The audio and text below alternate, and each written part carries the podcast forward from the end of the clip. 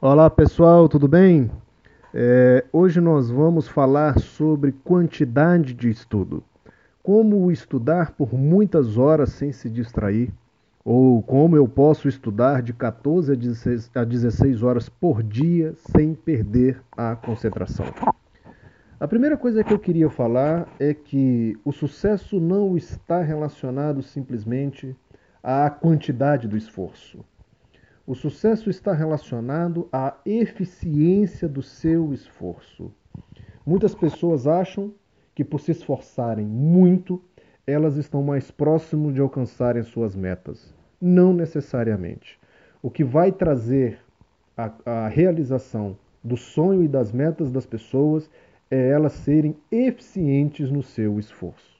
Então, nem sempre estudar 14 a 16 horas por dia significa eficiência. Se a pessoa tem tempo para estudar isso, ótimo, ela pode fazer isso de uma forma eficiente. E aí é que a gente precisa tornar o estudo eficiente. A neurociência tem ferramentas para que a gente consiga compreender o mecanismo do aprendizado, da memorização e da realização das metas cognitivas que a gente tem. Uma meta cognitiva, por exemplo, é passar numa prova de concurso, onde todas as funções mentais serão exigidas. Uma pessoa para aprender precisa ter atenção, concentração, memória de curto prazo, memória de longo prazo, velocidade para processar uma informação, capacidade de inibição, de reconhecimento, ou seja, inúmeras funções mentais são exigidas no processo de aprendizado. E é isso que a pessoa vai ter que conseguir manter nas muitas horas de estudo. É possível estudar muitas horas ao longo do dia? Sim. É possível estudar de 14 a 16 horas por dia? Sim.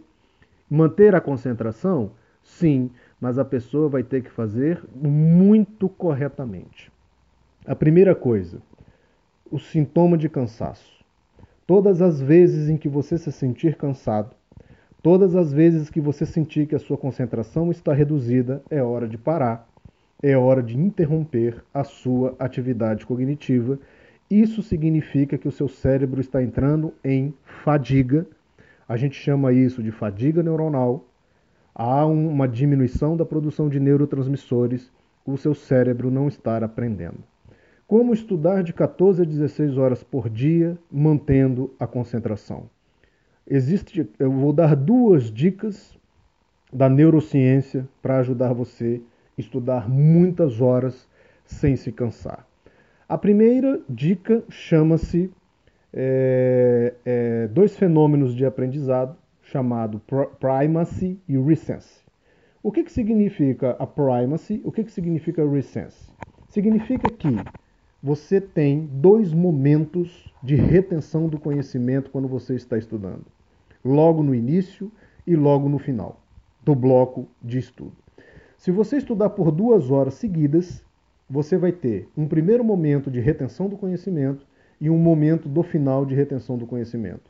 Você tem um momento de primacy e um momento de recency. Se você pega essas mesmas 2 horas de estudo e divide em 4 blocos de 30 minutos, você passa a ter 4 momentos de primacy e 4 momentos de recency.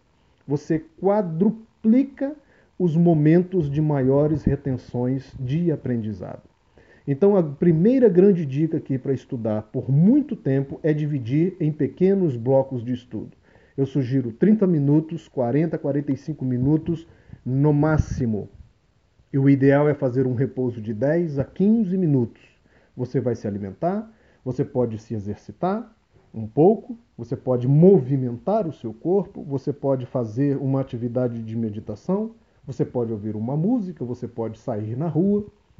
Você tem que mudar a sua atividade cerebral. Então, um dos principais mecanismos que existe de aprendizado chama-se primacy e recency.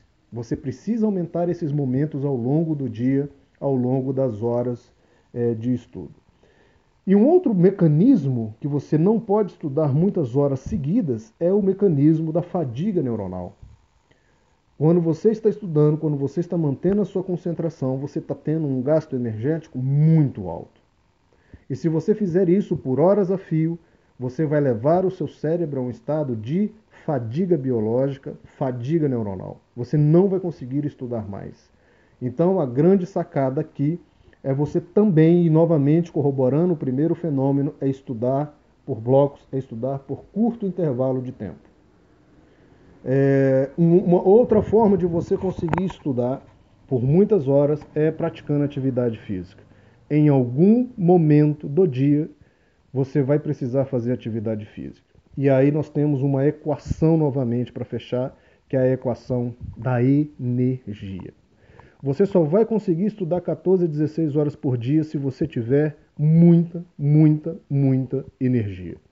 Então você vai ter que produzir energia, e você vai ter que diminuir o consumo da energia com atividades que não são produtivas. Você vai precisar, para você conseguir estudar 14 a 16 horas por dia, você vai precisar dormir muito. O seu sono tem que ser ótimo. Se você não dormir bem, se você dormir 4, 5, 6 horas por noite, você não vai conseguir fazer com que essas 14 a 16 horas de estudo seja eficiente. Você pode até estudar por 14 a 16 horas, mas não vai ser eficiente. Você vai ter sérios problemas de memorização do que você está estudando. Então, na verdade, o sono é fundamental para que você consiga estudar por longos períodos de tempo. A atividade física, por quê? Porque a atividade física é a principal ferramenta de aumento de energia.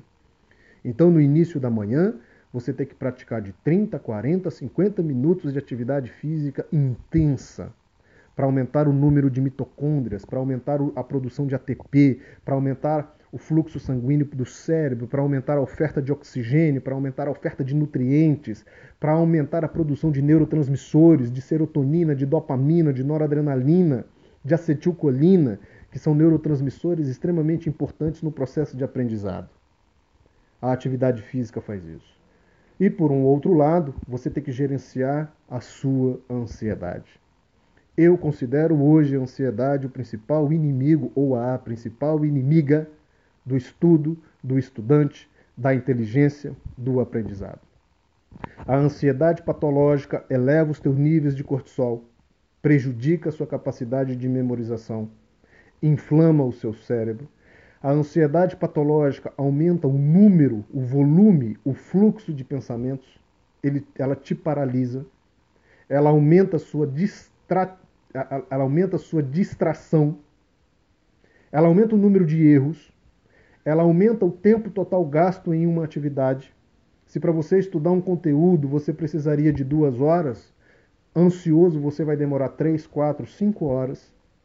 Ou seja, a ansiedade em níveis elevados é completamente disfuncional. As principais ferramentas de controle da ansiedade é a terapia, é a meditação, é a atividade física, é uma boa noite de sono e é uma alimentação equilibrada. 5 fatores que você precisa investir na sua vida se você quiser alcançar a sua meta cognitiva, que é passar no concurso. Você precisa se alimentar muito bem. Você precisa tirar os alimentos inflamatórios, que são os açúcares, as farinhas brancas, as gorduras ruins. Você precisa se exercitar, você precisa dormir bem, você precisa meditar e você precisa fazer psicoterapia. É possível, sim, encaixar isso tudo numa rotina de estudos pesados. Um grande abraço a todos.